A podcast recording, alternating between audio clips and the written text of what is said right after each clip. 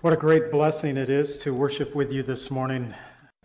So, we've all been uh, overwhelmed by what's going on in Russia and Ukraine. And I shared on Wednesday night. On Monday, I was part of a live call in radio show where they call in to ask questions of pastors. And there's three pastors that kind of field the questions. And whenever they run out of pastors, they give me a call. So I'm not in the normal mix, but they must have been desperate. They gave John a call and said, Can you do the show? I only learned that day, usually in the afternoon. One time it was an hour before. So, really an emergency. Called Johnny. Anyways, I was hoping it was last Monday.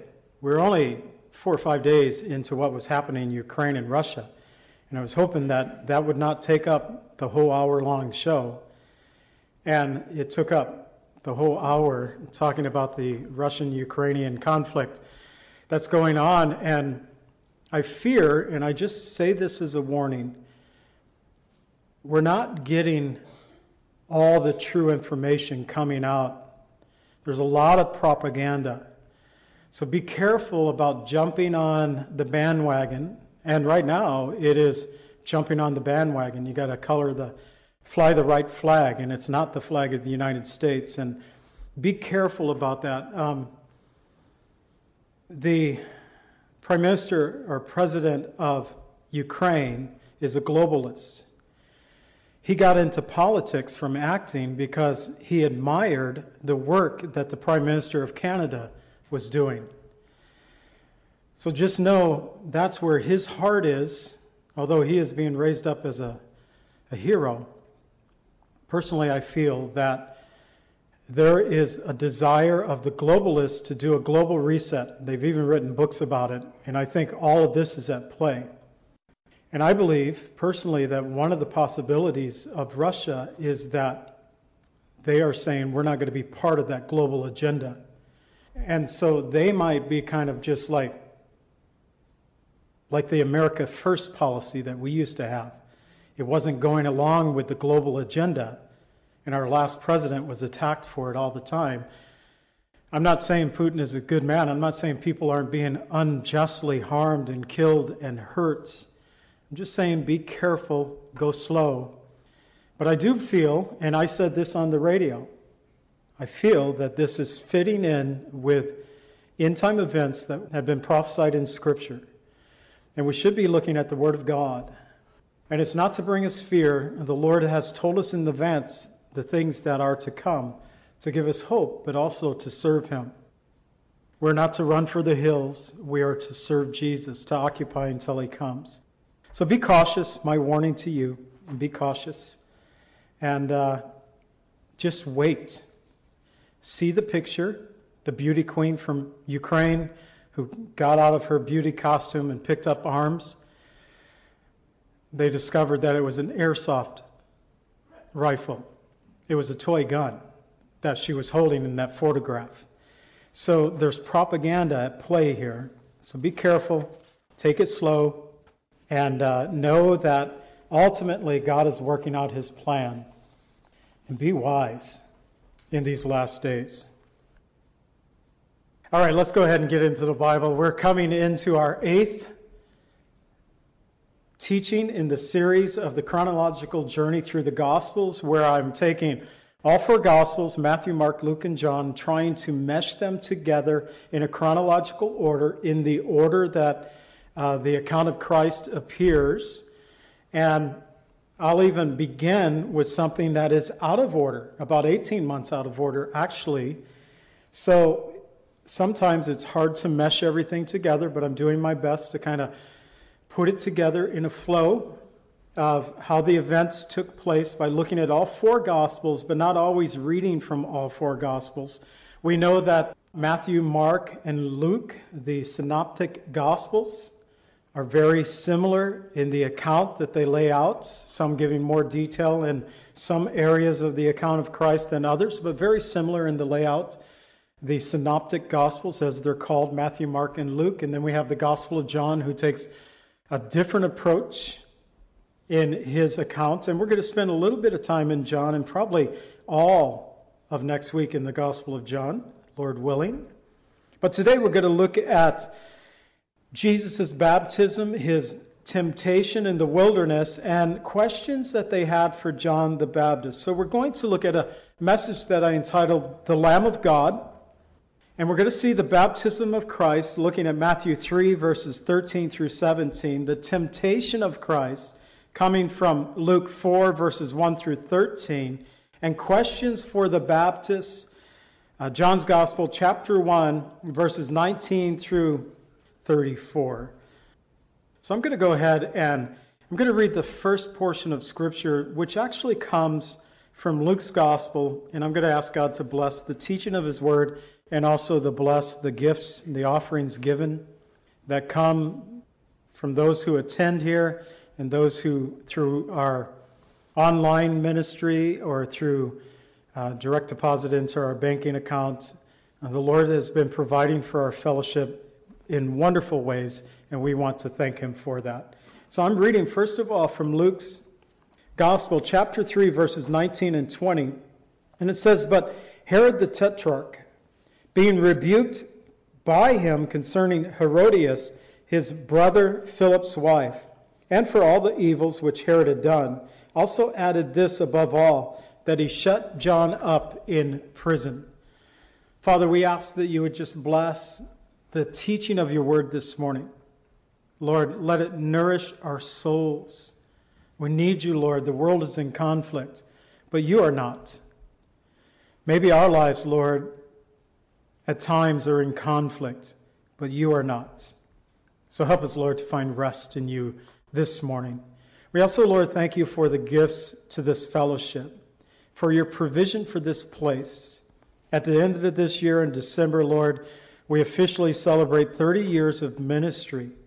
And we thank you, Lord, that you've allowed us to be a light in this community for nearly 30 years now. So, Lord, give us wisdom with the gifts given here.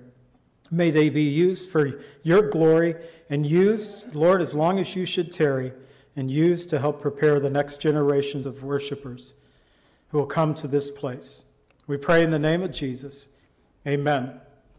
So I included Luke 3, verses 19 through 20, because Luke, before he told about the baptism of Jesus Christ, he first told about John the Baptist being shut up in prison but this will take place actually about 18 months later in the timeline.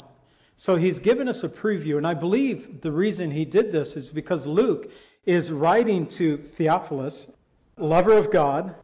He's writing to a specific individual whom I believe already knew about John the Baptist and his being shut up in the prison by Herod the Tetrarch and also put to death. And the reason I say that is because Josephus, who was not a believer in Jesus Christ, but a Jewish historian that wrote around the time of the destruction of Israel, he actually was there when Jerusalem was destroyed in AD 70, and he was embedded, he was an embedded reporter with the Roman army, although he was a Jewish man. He wrote about John the Baptist and told about him. So this was a known account that had taken place. So I believe that Luke was simply helping Theophilus know that this is the John who was put up, shut up into prison by Herod, and then he backs up some 18 months and he gives the account of Jesus being baptized by John. And so we look at that account today from Matthew's Gospel, chapter 3, verses 13 through 17, but it's also found in Mark's Gospel, chapter 1, verses 9 through 11, Luke's Gospel, chapter 3, verses 21 and 22, and it's alluded to, which we'll look at later, in John's Gospel, chapter 1. And so we're going to look at it from Matthew's Gospel, chapter 3, verses 13 and 15. The Word of God tells us Then Jesus came from Galilee to John at the Jordan to be baptized by him. And John tried to prevent him, saying, I need to be baptized by you, and are you coming to me? But Jesus answered and said to him, Permit it to be so now, For thus it is fitting for us to fulfill all righteousness. Then he allowed him. I love the Word of God. In this sense, I've prepared. I had my sermon finished by Thursday afternoon. I reread it on Friday. I didn't look at it again. Normally I don't on Saturday. I looked at it again this morning. And as I'm reading through verse 15, Jesus said, Thus it is fitting for us. And I only directed that fitting for to fulfill all, all righteousness to Jesus. And yet Jesus was telling John that he too was part of this. It is fitting for us. That's why I love the Word of God. You can read through a passage, you can even prepare a study from the passage, and then suddenly you're in the teaching, and the Lord is, hey, John, you forgot this one. It's like, thank you, Jesus. I didn't see that before.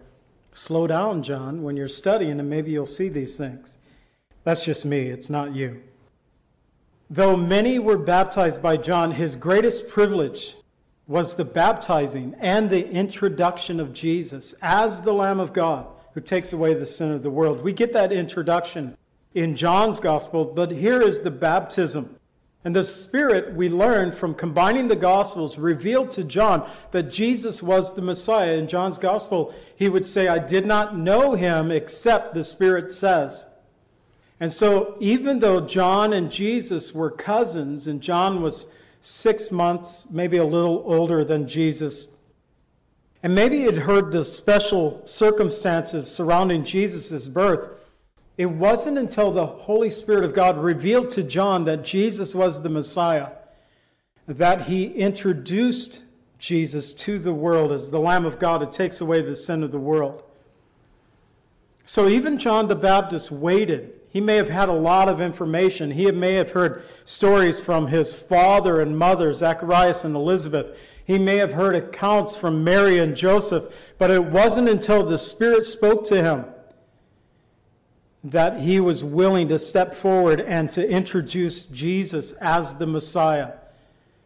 Even John was cautious with the information that was being fed to him before he relayed it to others. We need to be cautious as I began my didn't begin my message with that, but just a warning as we was talking about the circumstances of our world today.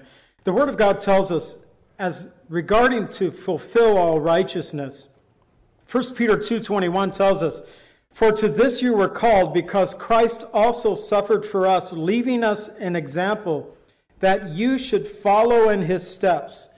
John's baptism was a baptism of repentance, but Jesus, because he was without sin, had nothing to repent of. And yet, Jesus told John, it's right for us to do this to fulfill all righteousness. And through the baptism, Jesus then identified with those for whom he died there upon the cross. He identified with us through his baptism, though he needed not be baptized. He identified with the sin fallen world, that he came to set that example of what true righteousness is. William MacDonald, in his commentary, Believer's Bible Commentary, and I like this commentary personally. It's a one volume commentary of the whole Bible. And I have other ones on the bookshelves behind me that are several if you're a reader, these are great. If you're not that much of a reader, one volumes are really nice. This is what he had to say about this. Baptism for Jesus was a ritual symbolizing the way in which he would fulfill all the righteous claims of God against man's sins. His immersion typified his baptism in the water of God's judgment at Calvary, the burying under the water his emergence, the coming up from the water, foreshadowed his resurrection. By death, burial, and resurrection, he would satisfy the demands of the divine judgment and provide a righteous basis by which sinners could be justified. We are not saved by baptism, but as believers in Jesus Christ, it is good if you are able to follow the Lord in baptism. In fact, statistically, those who follow Christ in baptism have a stronger percentage of staying in the faith than those who receive Christ as their Savior and are never baptism. But just know that baptism doesn't save us, but baptism is a symbol. As we go under the water, it's symbolizing the death of sin. As we come up out of the water, it is a symbol of that new life that we have found in Christ Jesus our Lord. The Word of God tells us in Philippians 2, verses 5 through 8, let this mind be in you, which was also in Christ Jesus, who being in the form of God did not consider it robbery to be equal with God, but made himself of no reputation, taking on the form of a bondservant and coming in the likeness of men. And being found in the appearance as a man, he humbled himself. He became obedient to the point of death, even death on the cross. Let this mind be with you that was in Christ Jesus. Jesus said to John, This is fitting for us to fulfill all righteousness.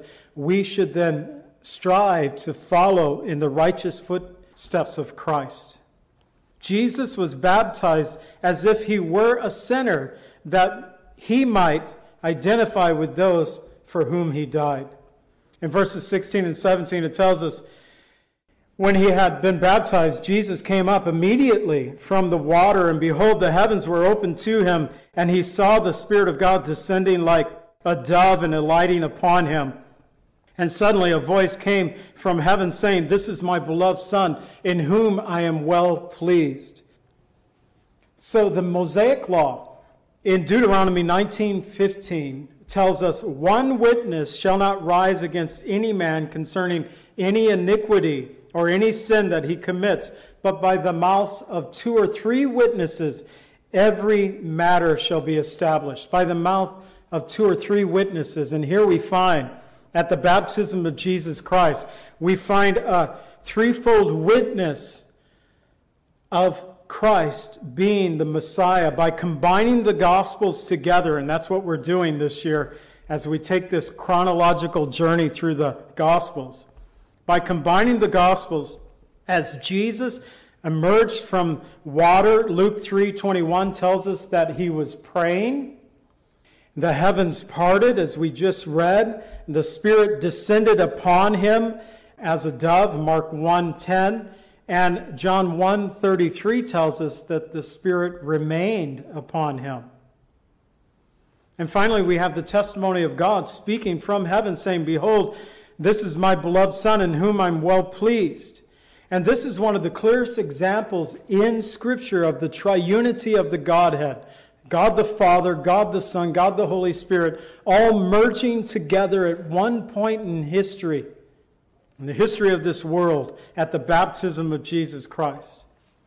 Our triune God, we need to realize, is always involved when a child of God is being baptized. For God is always very pleased with those who put their faith in His Son, our Savior, Jesus Christ.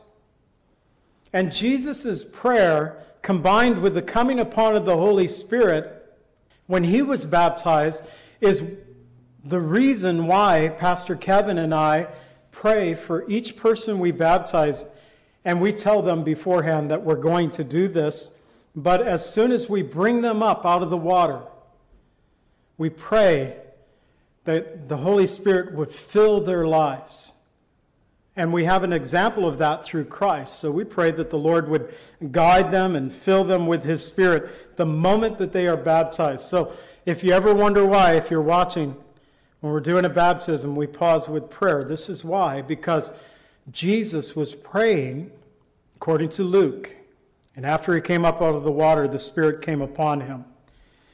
May we each be blessed with the baptism of the Holy Spirit in our life and God's purifying fire in our lives. And know this that God, the triune God, is always involved when a child of God comes to faith in Jesus Christ, when a child of God is being baptized. Well, Jesus came up out of the water and he was driven into the wilderness by the Spirit.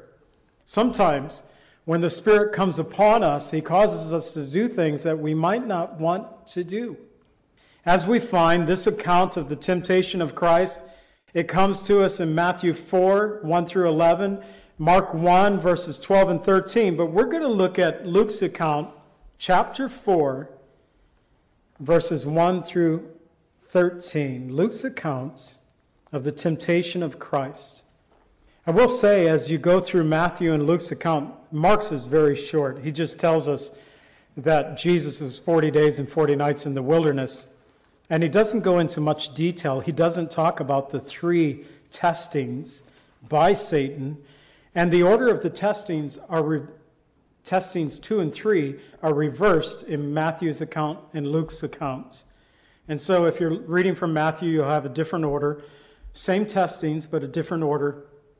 And they both start with the turning, uh, the attempting of turning stone into bread. They both begin with that. But let's go ahead and look at Luke's gospel, with Jesus being led into the wilderness, verses 1 and 2 of Luke's gospel, chapter 4. Then Jesus, being filled with the Holy Spirit, returned from the Jordan and was led by the Spirit into the wilderness, being tempted 40 days by the devil. And in those days he ate nothing.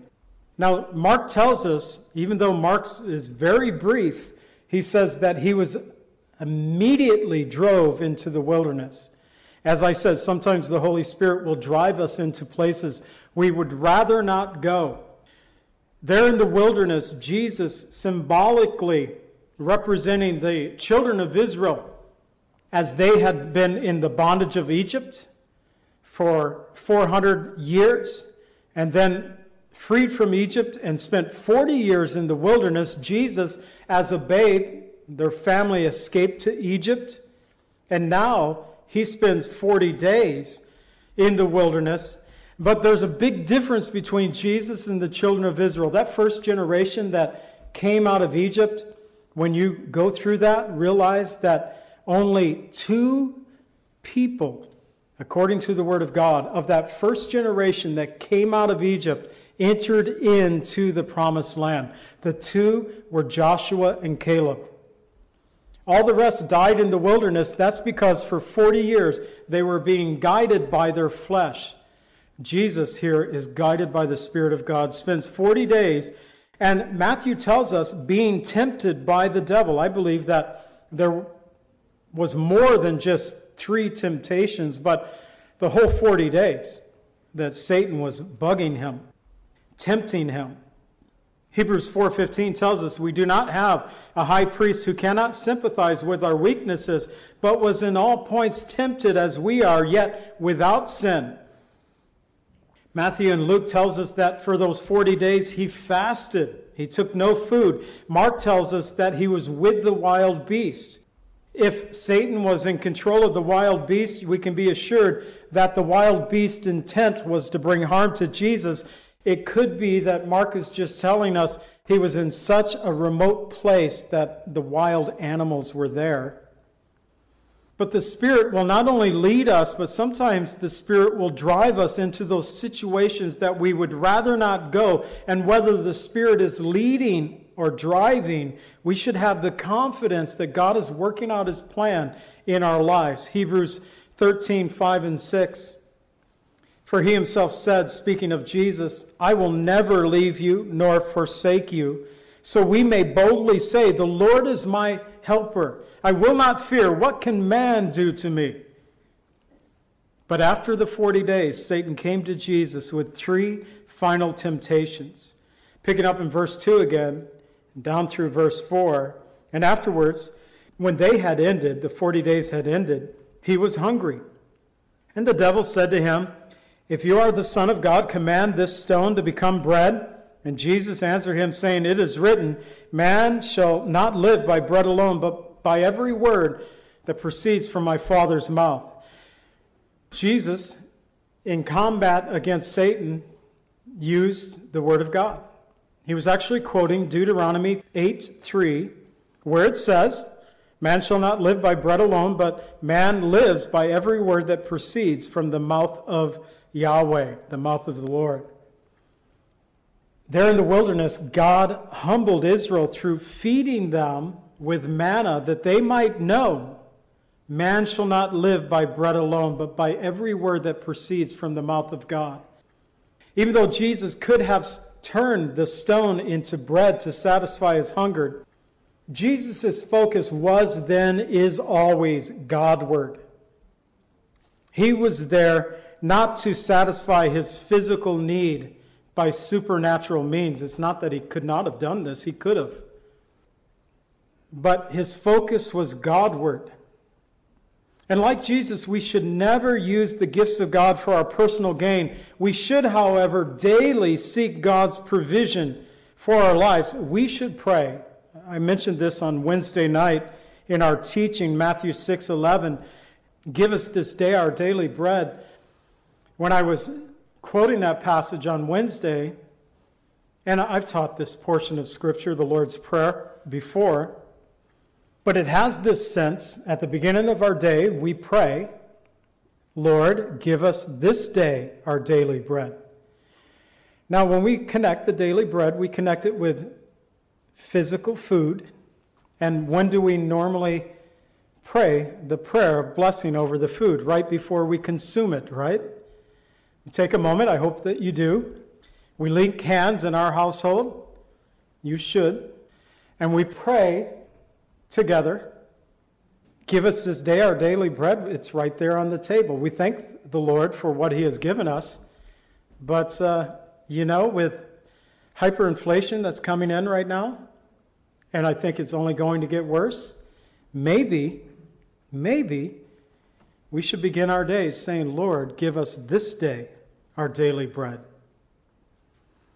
So, Satan, verses 5 through 8, Luke 4, the devil, taking him to a high mountain, showed him all the kingdoms of the world in a moment of time.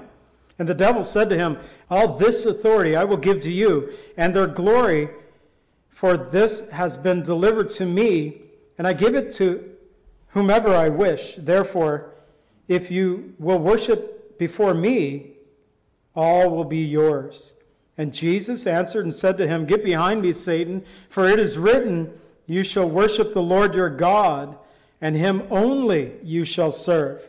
So at the fall, the authority that God had given to Adam, and thus Adam and Eve, that authority had been forfeited to Satan. It was God who told Adam to have dominion over the whole earth. But when they took of that fruit of the tree of the knowledge of good and evil, whatever that fruit might have been, when they took of that and their eyes were open and they realized that they were naked and that they had sinned against God, they had forfeited the rights that God had given them to have dominion over the earth. And Satan now held that title. And Satan here offers Jesus a way out, a way out of that sacrifice upon the cross. All you have to do is bow down and worship me. And all this, Jesus came to redeem the whole world, not for our sins only, but for the whole world, according to 1 John chapter 1. I think it's verse 2 2, but I can't be sure. Deuteronomy 10:20 tells us and this is where Jesus brought this from. You shall fear the Lord your God, you shall serve him, to him you shall hold fast and take oaths in his name. It is written, once again, Jesus comes to Satan with the word of God. When someone asks you a Bible question, try to learn the Bible so much that you can answer with Scripture. Because if you're answering with your own opinions, that's all you're giving them is your opinion. But if you're answering them with the Word of God, you're giving them the truth of God. And God's Word can become a seed that plants deep into a person's heart and that will, in season, blossom forth in fruit. Our words might help a person, but our words are just words. Darby wrote, The whole secret of strength in conflict is using the Word of God in the right way. And you have to use the Word of God properly, in the right way. Keep it in its context. Don't blow it apart. Don't destroy it. In fact, 2 Timothy 2:15 says, "Be diligent to present yourself approved to God, a worker who does not need to be ashamed, but rightly dividing the word of truth." And it takes time. And it's not that you are to arrive And you'll never arrive. I'm still learning. But I can tell you this the more you use the Word of God, the more you talk with people about Jesus, the more you study God's Word and share it with others. And when they ask questions, though you may or may not have the answers, you can always say, I'll, I'll get back to you. That's a great question. Do you give me a moment to look into that or, you know, get back to you and make a schedule, maybe even make an appointment uh, to talk with them? But it helps you learn. I can tell you this every time I prepare for a Sunday morning message. You know what I did on uh, Friday morning? I reduced two pages out of my notes because I realized I had too much information. Because I knew that you would sit here too long if I had everything. So I, I was just, how can I shorten this? How uh, get rid of that, make that go away? Every time I study the words, Word of God, I have more information than I share with you, but I'm learning in the process, and the same can be true with you. The third temptation, right priorities. Luke 4, verses 9 through 12. Then he brought him to Jerusalem, set him on the pinnacle of the temple, and said to him, If you are the Son of God, throw yourself down from here. For it is written, You shall give his angel charge over you to keep you, and in their hands they shall bear you up, lest you dash your foot against the stone. And Jesus answered and said to him, It has been said, You shall not tempt the Lord your God. This time Satan uses the word of God. All right, Jesus, if you're going to keep answering me by the Bible, I'm going to use the Bible against you. Be careful of that as well. Several years ago, one of our famous congresswoman rightly quoted the Word of God, but she does not live the Word of God. Be careful. People can rightly quote the Word of God. But you have to also judge the life that they're living at the same time. He was quoting from Psalm 91, verses 11 and 12. He quoted what the Word of God says. Psalm 91, 11, for he shall give his angels charge over you and keep you in all your ways. Verse 12, and in their hands they shall bear you up, lest you dash your foot against a stone. And truly, a successful jump from the temple of God, it wouldn't be rare for anybody to jump off a building. People still do that stuff to this day. It normally doesn't end well for them. But if Jesus would have jumped from the pinnacle of the temple and the angels bared him up, he just kind of slowly came down, announced himself, as the Son of God, perhaps some would have believed him, but we need to understand that Jesus was on a God ordained timetable which was leading to the cross. Therefore, he did not let anyone, not Satan, not anyone else, to interrupt or circumvent the path that he was on. When the hour finally came, and John uh, tells us this throughout his gospel, that the hour had not yet come. He introduces that theme in John chapter 2. But when the hour finally came in John 17:1, Jesus prayed to the Father and said, "Father, the hour has come. Glorify your Son, that your Son may also be glorified in you." And it was the cross that brought glory to Christ. He would not let Satan or any other to interrupt to circumvent his true mission. Once again, Jesus countered Satan with the word of God, Deuteronomy 6 16. Now, Jesus only had the Old Testament at that time, but we have New Testament church believers today that it's like I don't even pay attention to the Old Testament today. I just read the New Testament. Every answer that Jesus gave to Satan came out of the Old Testament. It's important to read the whole truth of God, not just parts of it. But Deuteronomy 6:16, you shall not tempt the Lord your God as you tempted him at Massah.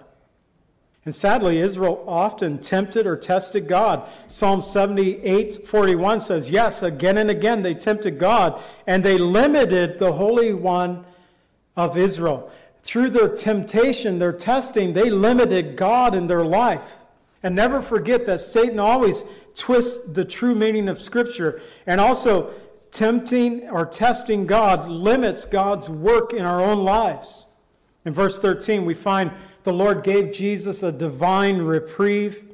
Now, when Satan had ended every temptation, he departed from him until an opportune time. Satan would tempt Jesus again, and none more than when Jesus went to the cross. But each of these temptations, the stone being turned into bread, uh, seeing all the kingdom of the world and their glory, jumping from the pinnacle of the temple, all these things can be encapsulated in 1 John chapter 2 verse 16, where John writes to us saying, "For all that is in the world, the lust of the flesh, the lust of the eye, the pride of life, is not of the Father, but of the world." The stone being turned into bread, the lust of the flesh. He was hungry. Why not feed yourself when you're hungry? Seeing all the kingdoms of the world and their glory, the lust of the eyes. Jumping from the temple to prove that he was the Son of God, the pride of life. Temptation for us becomes sin when we are drawn away from Jesus to satisfy the lust of our flesh, according to James 1 13 through 15. Let no one say that they are tempted by God, for God cannot be tempted by evil, nor does he himself tempt anyone, but each one is tempted when he is drawn away by his own desires and enticed. And when desire is conceived, it gives birth to sin, and sin, when it is full grown, brings forth death. Temptation isn't wrong, but the temptation can become sin, and ultimately, James says, death. When we follow through, we are in great danger. Being victorious over devil's temptations, Satan left Jesus for a season. According to Matthew and Mark, angels came to minister to Jesus at this time. And this was before Jesus began his public ministry. With each temptation, Jesus not only identified with those for whom he would die, he also showed that by using God's word, we can have victory over Satan and over our sins. Hebrews 2:18 tells us for in that he himself has suffered being tempted he is able to aid those who are tempted. Hey, when you're in a bad situation, call out to Jesus. Cry out to Jesus. Lord help, Lord save. Sometimes it just it doesn't take much. Yet God hears our prayers. When you cry out to Jesus with a, a true heart a heart that desires to serve God, to come into that place of repentance, Christ responds to those prayers. So when the Spirit brings us through a trial, know this, He will often bring us to a time of refreshing. I had said earlier uh, in the United States, it seems like we've been going through back to back. We don't get those seasons of refreshing. I don't know if we will, but I pray that we do our world could use a time of refreshing right now. The thing is, oftentimes when those seasons of refreshing come, we, yes, immediately, it's like, praise God. Thank you, Jesus. Yet in difficult times, it keeps us closer to Christ than in good times. Have you ever discovered that in your own life? When times are harder, it will either drive you away from Christ or drive you closer to Christ. So sometimes the times of refreshing, though as good as they might be, in the conflict of this world, it helps to keep us close to Christ. We're going to finish off by looking at John's Gospel, chapter 1, verses 19 through 34. Questions for the Baptist. After 400 years of silence uh, from the Old and New Testament, there was basically around 400 years where the Spirit of God did not speak prophetically to the children of God. But John the Baptist came on the scene. Even prior to that, Gabriel began to speak to Zacharias and Elizabeth, to Mary, uh, Joseph in dreams, the shepherds, the wise men through prophecy. They understood that God was on the move. And now John comes preaching the gospel. He came preaching Matthew 3 2, repent for the kingdom of God is at hand. So they came asking John questions. It tells us in John 1, verses 19 through 21. Now, this is the testimony of John, John the Baptist. This is the testimony of John when the Jews sent priests and Levites from Jerusalem to ask him, Who are you? And he confessed and did not deny, but confessed, I am not the Christ. And they asked him, What then? Are you Elijah? And he said, I am not. Are you the prophet? And he said, No. So he confessed. I like how that was worded. He confessed, he did not deny, but confessed, I am not Christos. I'm not the Christ. I'm not the Messiah. Christos in the Greek means the anointed one. I am not the anointed one. I am not the Messiah. But the preaching of John so stirred the hearts of the people that they came to be baptized by him, and it perked up the messianic prophecies in their life. And they had, at the first coming of Christ, a great expectation of the Lord's coming. Do you realize the Lord said, I'm coming again? And in the last days, I pray that the Holy Spirit would, in His church, raise up this great expectation of the Lord's coming in our lives as well. He said, I am not the Christ. They asked, Are you Elijah then? Why would they ask this? Because at the end of the Old Testament, the last two verses of the Old Testament, Malachi chapter 4, verses 5 and 6, the Lord said, Behold, I send you Elijah the prophet before the coming of the great and dreadful day of the Lord, and he will turn the hearts of the fathers to the children, and the hearts of the children to their fathers, lest I come and strike the earth with a curse. So they asked because even to this day, Orthodox Jews, Passover is coming up in April, and the Orthodox Jews will have their Passover meal, and some of the Jews will set an extra plate at their table. That extra plate is for Elijah. He might show up. So they still have this expectation of Elijah's coming. Jesus said that he will come again. Elijah is definitely coming, but Jesus described John the Baptist as a type of Elijah. I tell you that he has already come and they knew that he was speaking of John. Are you the prophet? This refers to a Mosaic prophecy of Deuteronomy 18, 15, and 18, where Moses wrote, The Lord your God will raise up for you a prophet like me from your midst, from your brethren. Him you shall hear.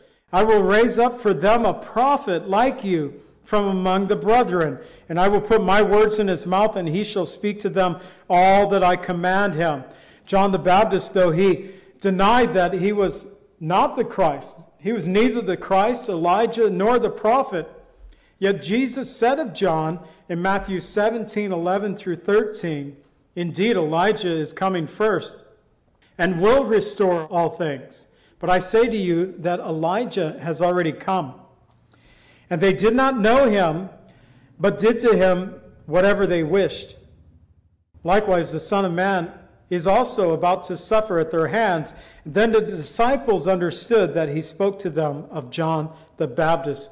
As the forerunner of Jesus Christ, John came in the spirit and the power of Elijah. John said, I'm not the Christ, I'm not Elijah, I'm not the prophet. His answer, verses 22 and 23, I'm the voice. He said to them, when they asked him, Who are you?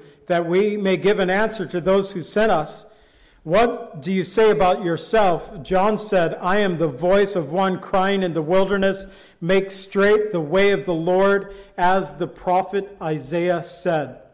John's ministry was based off of prophecy that comes from Isaiah 40, verses 3 through 5.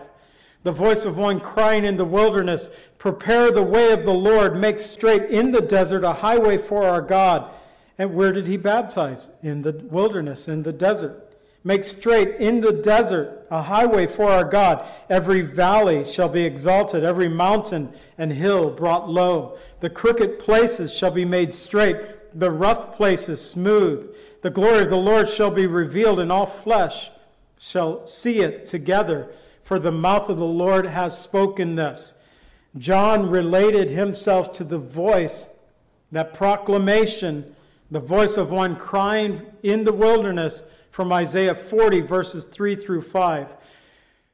To this day, when a president is showing up, if they have enough notice, they'll spruce up the town. They'll plan out the route. They'll make sure that he gets the best route. if President Biden was going to come to Chicago, they probably wouldn't take him through the worst parts of Chicago. They might take them down Michigan Avenue, might take them down the nice portions of the town. Of course, I haven't been to Chicago in the last couple of years. You might find boarded up windows there. It might not look too great still to this day. Hopefully, they've got beyond that. But when kings traveled in the days of John, they did the same thing. His route was repaired. It was called the King's Highway. As the forerunner, John exalted the humble and lowered the prideful. He straightened out the crooked hearts. He smoothed out the roughness that he might prepare Israel for the king's coming. And so they asked, Why do you baptize? Verses 24 and 25. Now, those who were sent from the Pharisees, they said, Why then do you baptize if you're not the Christ, nor Elijah, nor the prophet? Normally, only Jewish proselytes were baptized. Those who were Gentiles coming into the Jewish faith would be baptized. Jews weren't normally baptized. This was different. Why are you baptizing? In the Bible, it's an interesting study. There are seven baptisms mentioned. I'll read them off for you now. According to 1 Peter 3 20 and 21, refers to the baptism of Noah. 2 Corinthians 10, verses 1 and 2, the baptism of Moses. Acts 19, verse 4, the baptism of repentance. That's referring to John's baptism. Matthew 28, 19, believer's baptism, that which we practice as the church today. Acts 1, 5, the baptism of the Holy Spirit, which Jesus foretold would come upon his church. Matthew 3, 11 and 12, the baptism of fire. And Romans 6, 3, the baptism of Christ. Seven baptisms mentioned in the Word of God. So you have the passages. Now you can look them up for yourselves, do a little study on it. Why do you baptize?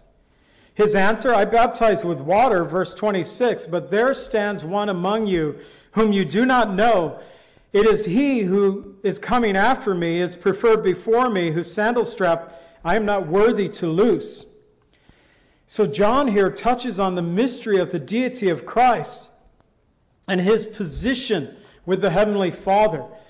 John 1:15 says John bore witness of him saying, "This was he of whom it is said, he comes after me though he is preferred before me, for he was before me." When John began his ministry, he did not recognize Jesus, did not know him as the Messiah, but the Holy Spirit revealed this truth to John, and he became the witness then of the Messiah to the people. Verse 28 tells us these things were done at Bethabara, which is beyond the Jordan, where John was baptizing.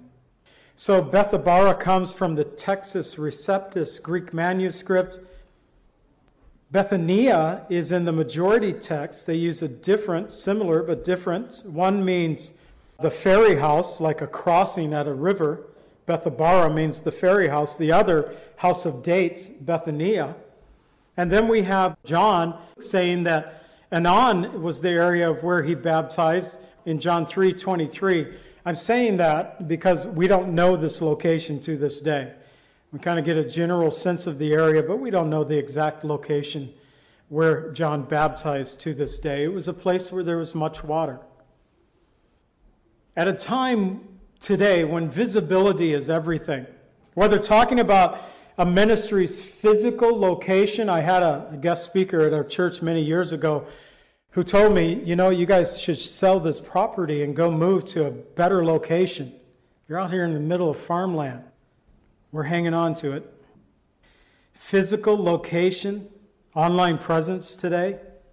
John ministered in a remote location. He wore strange clothes. He maintained a strange diet, yet these things did not keep people from coming out to hear his message.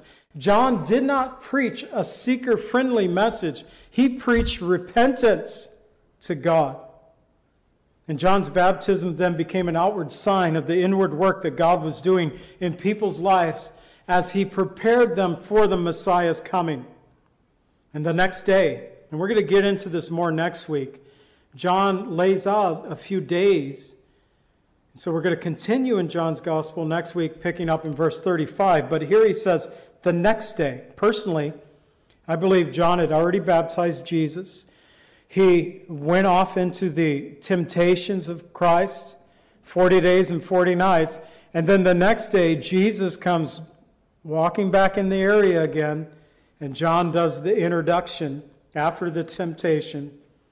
The next day, John sees Jesus coming toward him and said, Behold, the Lamb of God, it takes away the sin of the world. Of the 102 times that the word lamb appears in the Bible in the singular form, 70 of them are found in the Old Testament. It's twice used in connection to Abraham offering up his son as a sacrifice to God in Genesis 22, although we know that God substituted Isaac with a ram. It is also part of the Exodus in Exodus chapter 12, where the word lamb appears six times, that Passover lamb, lambs once there. And the Passover lamb is significant because it connects to Jesus as the Lamb of God. From Exodus 13, 13 to Numbers 28, 14, the word lamb is mentioned another 46 times, connected with the various sacrifices of the children of Israel. In 1 Samuel 7 9, Samuel judged over Israel. He took a suckling lamb and offered it as a whole burnt offering to the Lord. And God responded to Samuel's offering by giving Israel a great victory over their adversaries, the Philistines. In 1 Samuel 17 34 and 35, David refers to a lamb twice as he recounts to King Saul how God used him to deliver a lamb from the mouth of a lion and that of a bear. In 2 Samuel 12, verses 3 through 7, Nathan the prophet used the word lamb three times to teach David when he had sinned with Bathsheba, being a rich man who took a poor man's wife, as we know the story, as he related that to that of a little lamb to illustrate that David's many wives, having many lambs, and taking Uriah's wife Bathsheba. But the word lamb is only found 10 more times in the Old Testament. Three of these are connected to Christ. I would like to read those three to you. Two, Isaiah 11:6 and Isaiah 65:25, very similar. So I'm going to read Isaiah 11:6. The wolf shall also dwell with the lamb, the leopard shall lie down with the young goat, the calf with the young lion, the fatling together, and a child shall lead them. Speaking about the messianic kingdom of Christ. The third, perhaps the most famous messianic prophecy, Isaiah 53:7. Yet he was oppressed and was afflicted, yet he opened not his mouth. As a lamb led to the slaughter, as a sheep before the shears is silent, so he opened not his mouth. The 32 times that lamb is found in the New Testament, 30 refer to Jesus. Under the Mosaic law, each time a person, people, a nation sinned against God, whether intentionally or unintentionally, they had to bring a proper sacrifice to God. Today, forgiveness is available through the offering of God's only Son, the Lamb of God, who takes away the sin of the world. 1 Peter 1:19 tells us with the precious blood of Christ, as of a lamb without blemish and without spot. On Pentecost, Peter declared, Nor is there salvation in any other, for there is no other name under heaven by which men must be saved. Acts 4:12. And years later, John would write in 1 John 1 7, the blood of Jesus Christ cleanses us from all sin. Hebrews 9:14 tells us, How much more shall the blood of Christ, who through the eternal Spirit offered himself without spot to God, cleanse your conscience from dead works to serve the living God. The blood of Christ, the blood of the Lamb, the blood of the Lamb who takes away the sin of the world. John said, verses 30 and 31, I did not know him. After me comes a man who is preferred before me, for he was before me. I did not know him but that he would be revealed to Israel. Therefore, I came baptizing with water. They said, Why do you baptize? He said, I came baptizing that God might reveal the Messiah to me. And when he revealed the Messiah to John, John revealed the Messiah to all those who were present. Malachi 3:1 says, "Behold, I send my messenger, and he will prepare the way before me, and the Lord whom you seek will suddenly come into his temple, even the messenger of the covenant, in whom you delight. Behold, he is coming," says the Lord. John is the messenger that came before Christ. Romans 1:16 Paul declared, I am not ashamed of the gospel of Christ, for it is the power of God to salvation for everyone who believes, to the Jew first, but also to the Greek. Don't be ashamed of the Word of God. There are a lot of people who are trying to shame us to remain silent. Stay in your buildings. Don't come outside and preach that Jesus to us. Maybe it's time for us to get outside. John 1, 32 and 34. John bore witness, saying, I saw the Spirit descending from heaven like a dove, and he remained on him. And I did not know him, but he who sent me to baptize with water said to me, Upon whom you see the Spirit descend and remain upon him, this is he who baptized with the Holy Spirit. John said, I have seen and I have testified that this is the Son of God.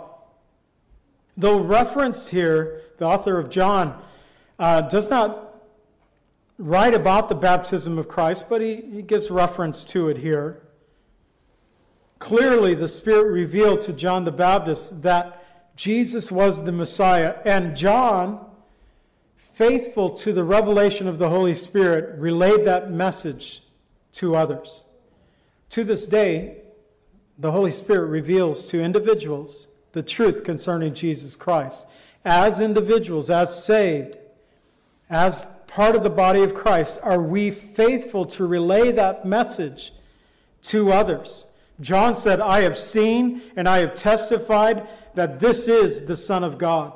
As the forerunner of Christ, John was faithful to do his part, and it is now our time to proclaim Jesus as the Lamb of God who takes away the sin of the world. Have you prepared your heart, your soul, for the Messiah's coming? I hope that you have. Let's go ahead and stand together as the worship team comes. We'll close out in prayer. I'll be down front during this next song. If anyone has a prayer need, we also have prayer benches if you'd like to come and kneel and pray for whatever need you might have. We want to serve you here today. Father, please bless this time now as we close out. Father, I just ask that you would continue to bless this church. But Lord, the needs are great. So give us this day our daily bread, Lord. When we think of those words written to us in the Gospel of Matthew, chapter 6, verse 12, we are reminded, Lord, of your provision of physical food. But also, Lord, I think of the need of spiritual food as well. So, Lord, at this hour, May your Holy Spirit work among us and give us this day our daily bread. We ask in the name of Jesus. Amen.